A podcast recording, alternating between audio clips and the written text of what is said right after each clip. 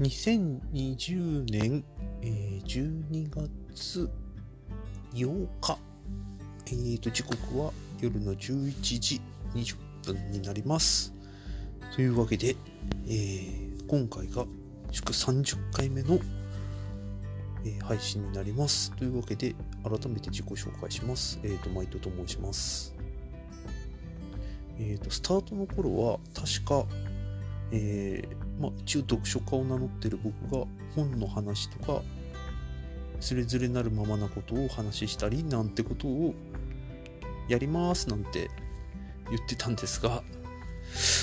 うん、まあ何回かやってみると、まあストレートに本の感想だけやるってことは多分、10回に1回とかになりそうな気配です。あっというのと、あの、コルクラボ文化祭で、えー、のワークショップで作ったスタンド FM のもう一個のラジオがあるんで、ちょっとそれをそろそろ動かしたいなと思ってまして、ごめんなさい。全然まだ対応できてないんですが、そっちも、えー、ちびちびと動かしていこうかと、そっちの方で本の感想をやっていこうかななんとは思ってはいます。で、それ以外も、そもそもスタートの時が、ただ10分か11分、まあまあ長くても12分、時間だけ決めて内容はとにかく気にしないっていう一応コンセプトで、あんまり人に聞かせることを目標にしないっていうことも、一応輪に触れてというか、を含んで始めたんですが、まあさすがにだいぶ慣れてきたという感じもあって、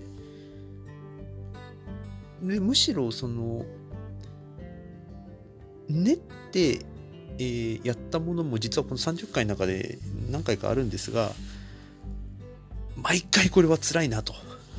というか、えっ、ー、と練ってやったからいいものができるかというよりも練ったってことが僕の記憶の中に残るってイメージですかね。なのでこれからもまあ、毎日っていうことができるかどうかわかんないですが、引き続き何回かは練ってやりますが、それ以外は、えー、ただ黙々と時間だけ決めてその中で喋るっていうことを、まあ、やりたいなと。なんか今思い出したんですが、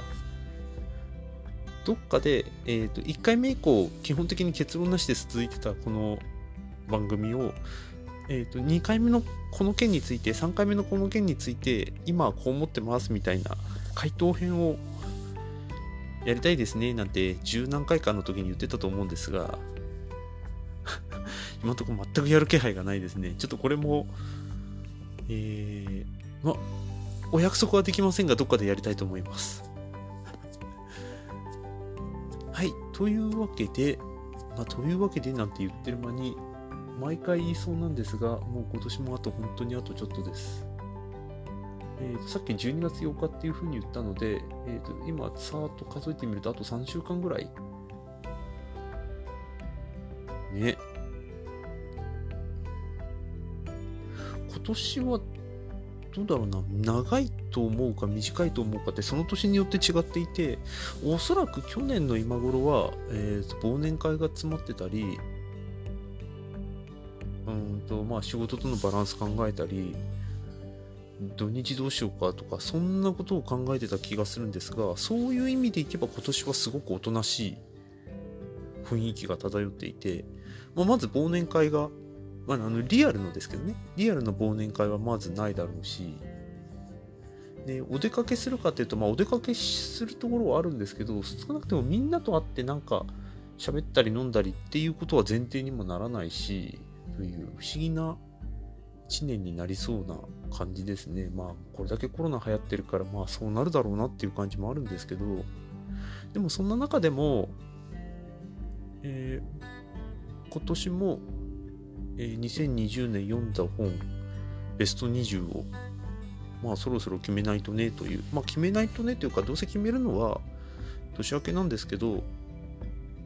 まあ目星はそろそろつけていきたいなと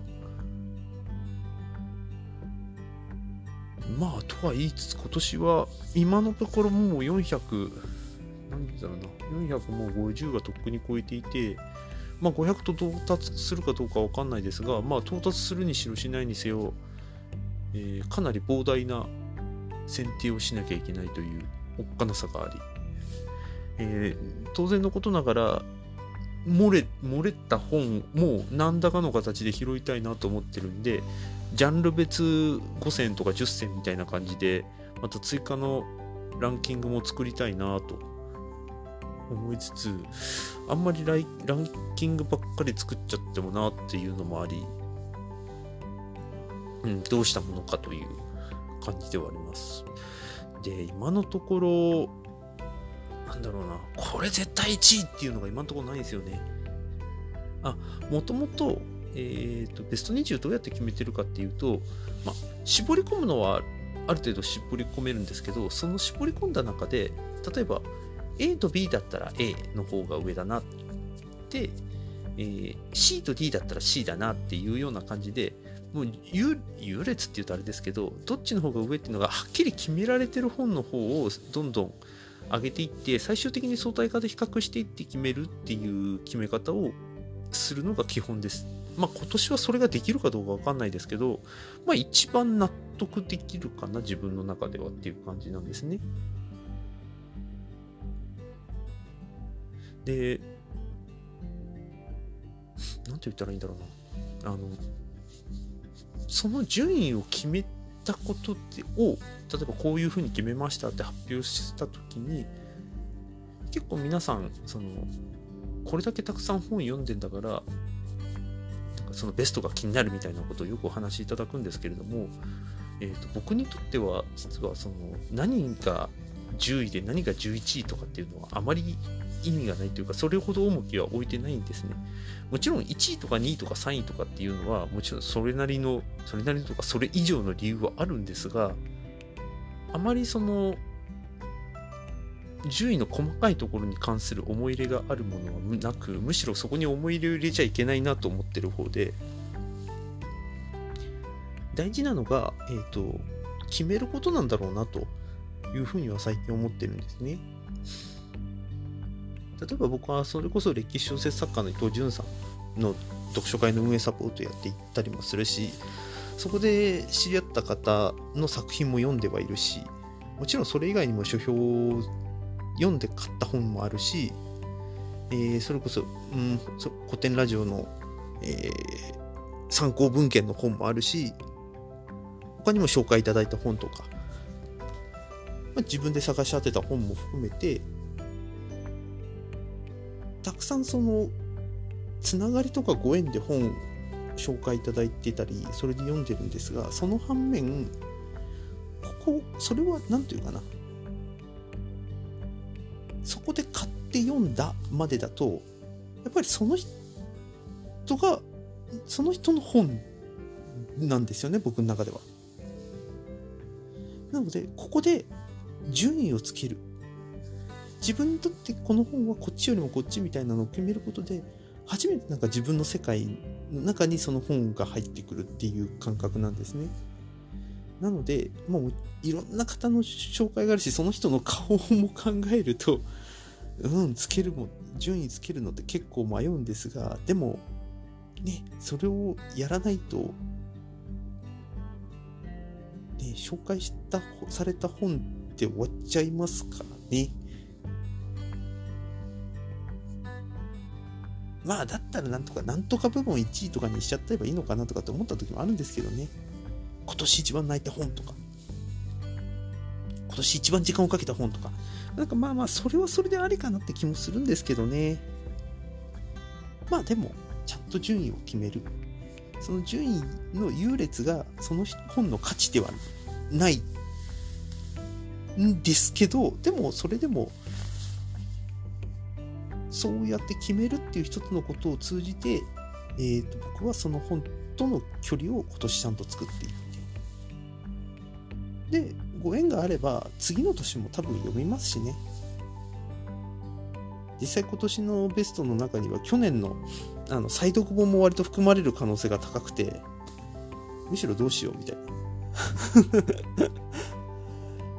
もう、現役、現役というか初回、ほぼ初回に読んだ本でこんだけ埋まってんのに、再読本もランキング入れてどうすんねんみたいな話も実はあって、まあ、これをランキングに入れるかどうかっていうこっちでも結構課題だったりするんですけどね。うん、難しい。まあ、ちょっとそれも、ある種楽しみにすればなというふうには思ってます。もし可能だったらちょっとこれ、このランキングについては、なんか企画ものをやろうかなとも思ってるんで、まあちょっとそれもご縁があればやりたいなと思います。